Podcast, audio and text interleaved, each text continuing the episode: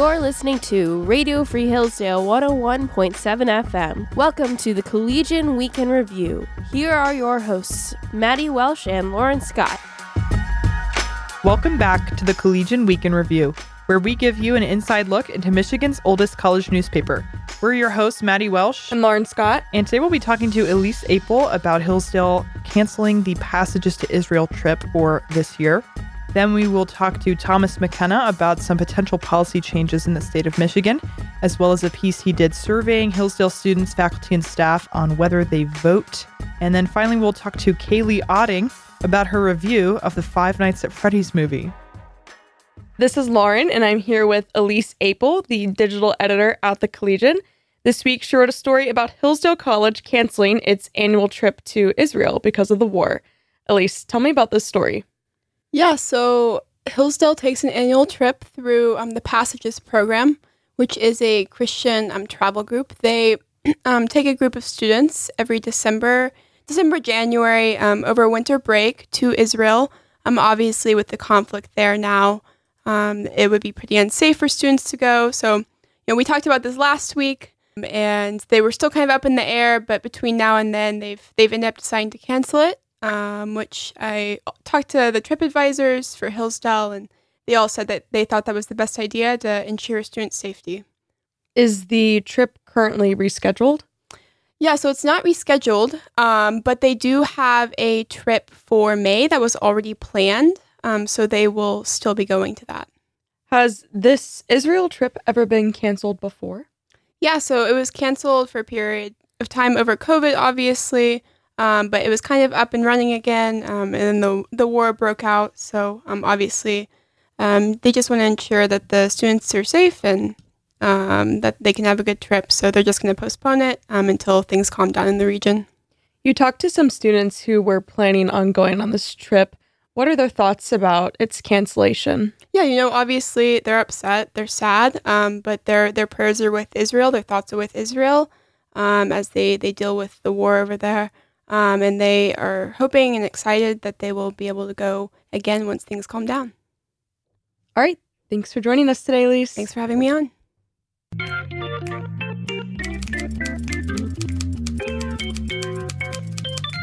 The Collegian Week in Review continues.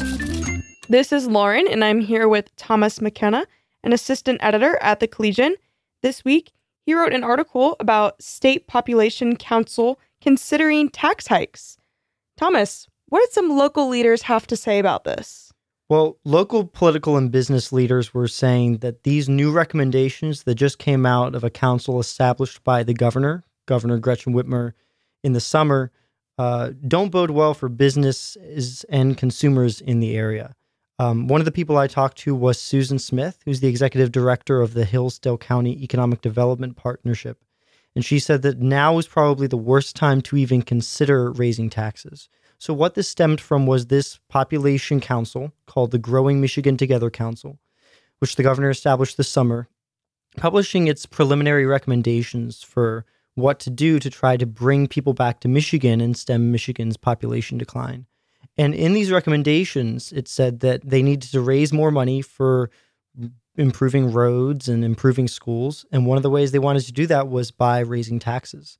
And so what we found is that both political and business leaders in Hillsdale County and in the state in general generally rejected the idea that raising taxes was going to bring people back to Michigan.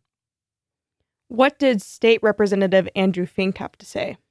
So, Representative Fink said that not only was he not in favor of the idea and he didn't think that it would bring people back to Michigan, but he said that potentially more taxes would only accelerate the problem of Michigan's population decline. And that's generally what politicians that we talked to said as well. Our state senator, Joe Bellino, said a very similar thing. He said that it'd be horrendously hurtful uh, to the three counties that he represents in his district, especially since they all border uh, either Indiana or Ohio. And so uh, taxes that are levied on businesses in this area make those businesses more likely to move to the bordering states. What would these tax increases pay for? So that's unclear. If you look at the policy recommendations from the council, uh, generally, they say that it would go to improving roads and infrastructure and schools and other government services. But they haven't released any specific policy recommendations as far as if we raise more revenue from this specific tax, it will go to this specific expenditure. Uh, but in general, for example, the infrastructure work group recommended lifting a cap uh, that we currently have at the state level that prevents local governments from raising property taxes more than 5% every year or faster than the rate of inflation. And so bringing more tax revenue in that way to local governments, they say would give them more money to spend on infrastructure, for example. What are the chances that these taxes actually get passed? Well, it's unclear right now exactly what the specific policy recommendations would be, but if you look at the preliminary recommendations released by the council, most of them re- would require a constitutional amendment uh, because anytime that you're making a change to tax or budget policy in general, this is what State Senator Bellino told me. You generally have to get a constitutional amendment or two thirds majority in the legislature. And especially given the slim majorities the Democrats have in the state House and the state Senate, as well as the fact that in general, people are opposed to tax increases in the state and will vote against them in a referendum, the chances of this getting passed are pretty slim. And that's what sources in Lansing told us. For example, uh, John McNamara, who's the vice president of government affairs at the Michigan Restaurant and Lodging Association, said that it would be an uphill battle for these tax hikes to get passed. Uh, a source from the Chamber of Commerce in Michigan also told us the similar thing. They, she said that uh, even if these tax hikes were to make it to a vote, it probably wouldn't happen until much later in 2024. Uh, and other sources even told us that those tax hikes might not come to the floor till after the 2024 elections. You also spoke to Hillsdale College professor of political economy, Gary Wolfram, who also is a member on the city council. Um, what did he have to say specifically about a possible constitutional amendment? Well, Professor Wolfram mainly focused on the Headlee Amendment, which was passed in 1978. Uh, it would require a constitutional amendment to amend the Headlee Amendment. And what that would do is it would remove the cap that's currently on property taxes at the local government. And that cap prevents those local governments from raising property taxes by more than 5% every year or faster than the rate of inflation.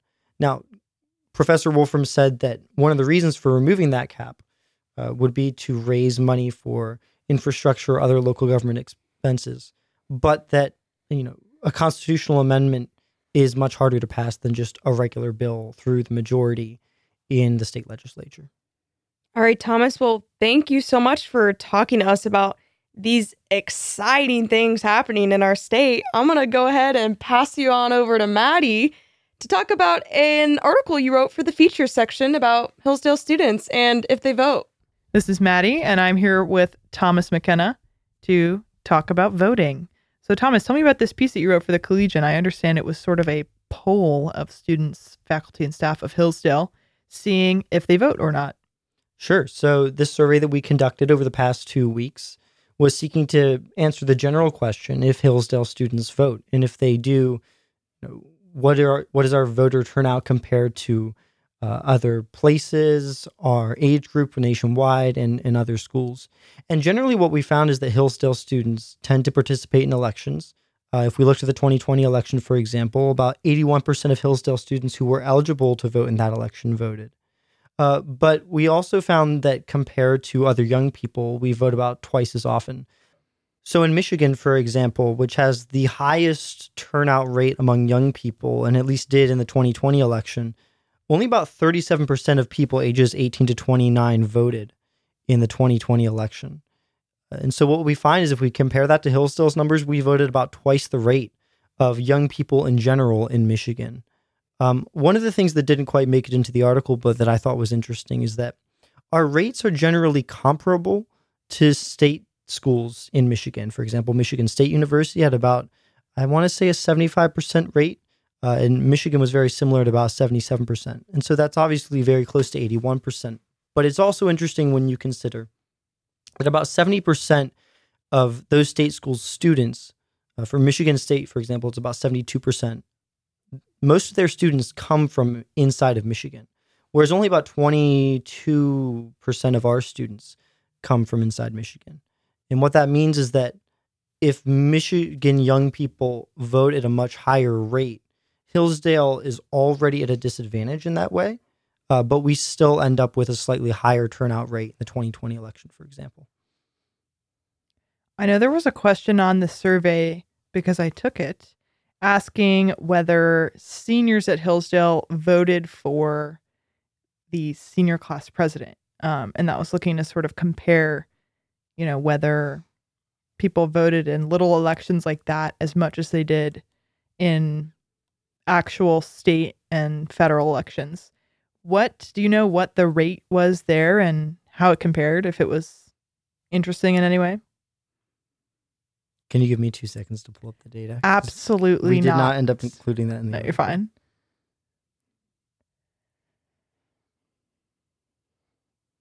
So if we look at seniors who voted or did not vote in the class president election last year, in those 52 responses that we received, we found about 67% of those seniors reported voting in the class president election.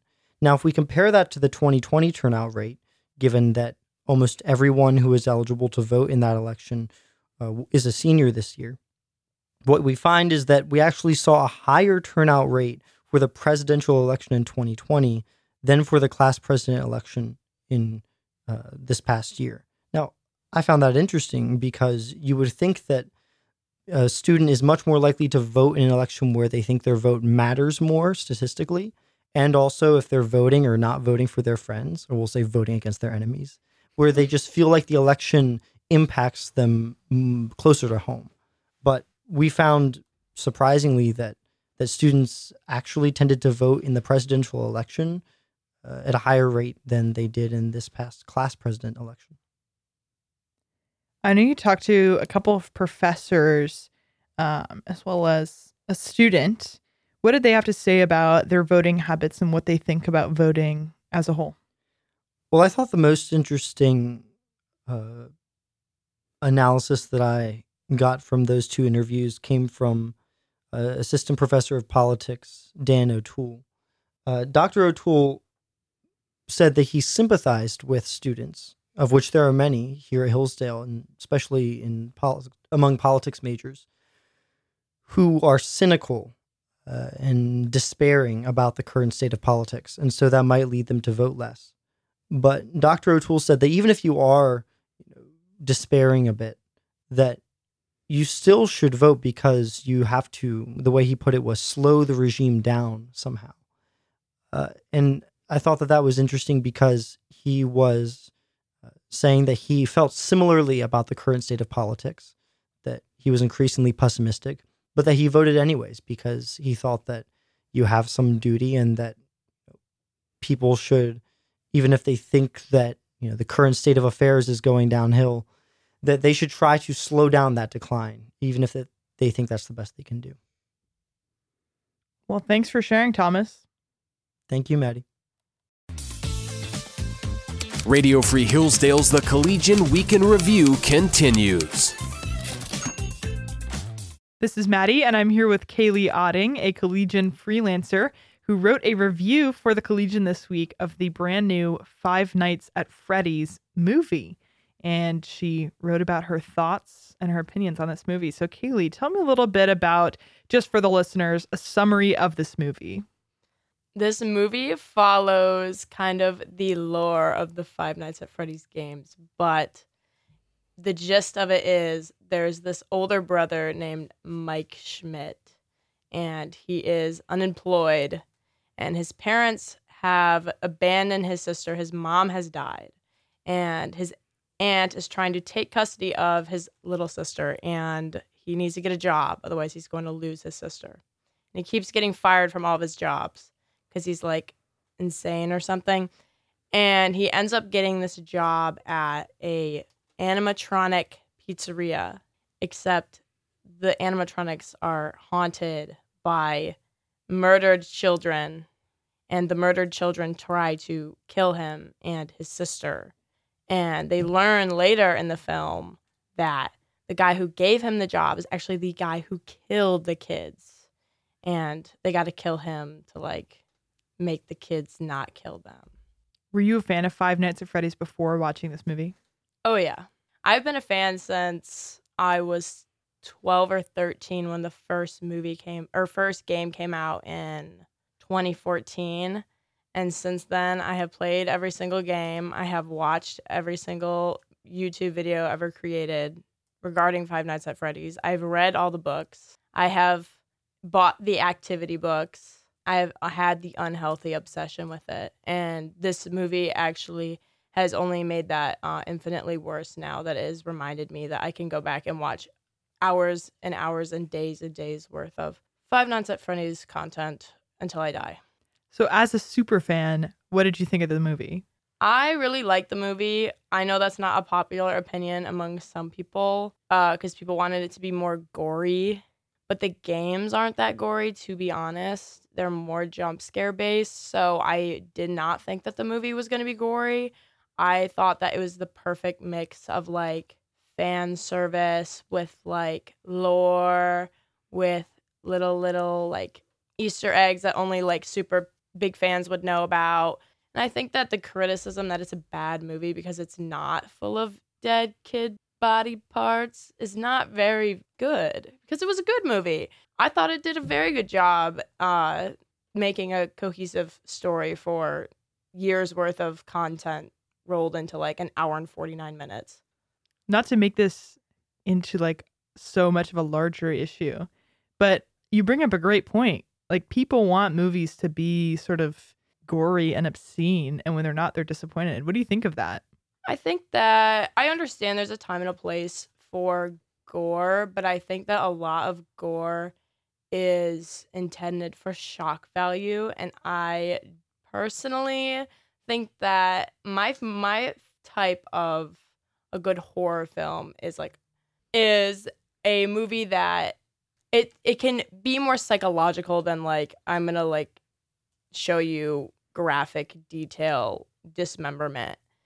Obviously, like things can be implied, and I think implying things does similarly what gore itself can do. I don't think you need to make it so graphic that it's like rated R.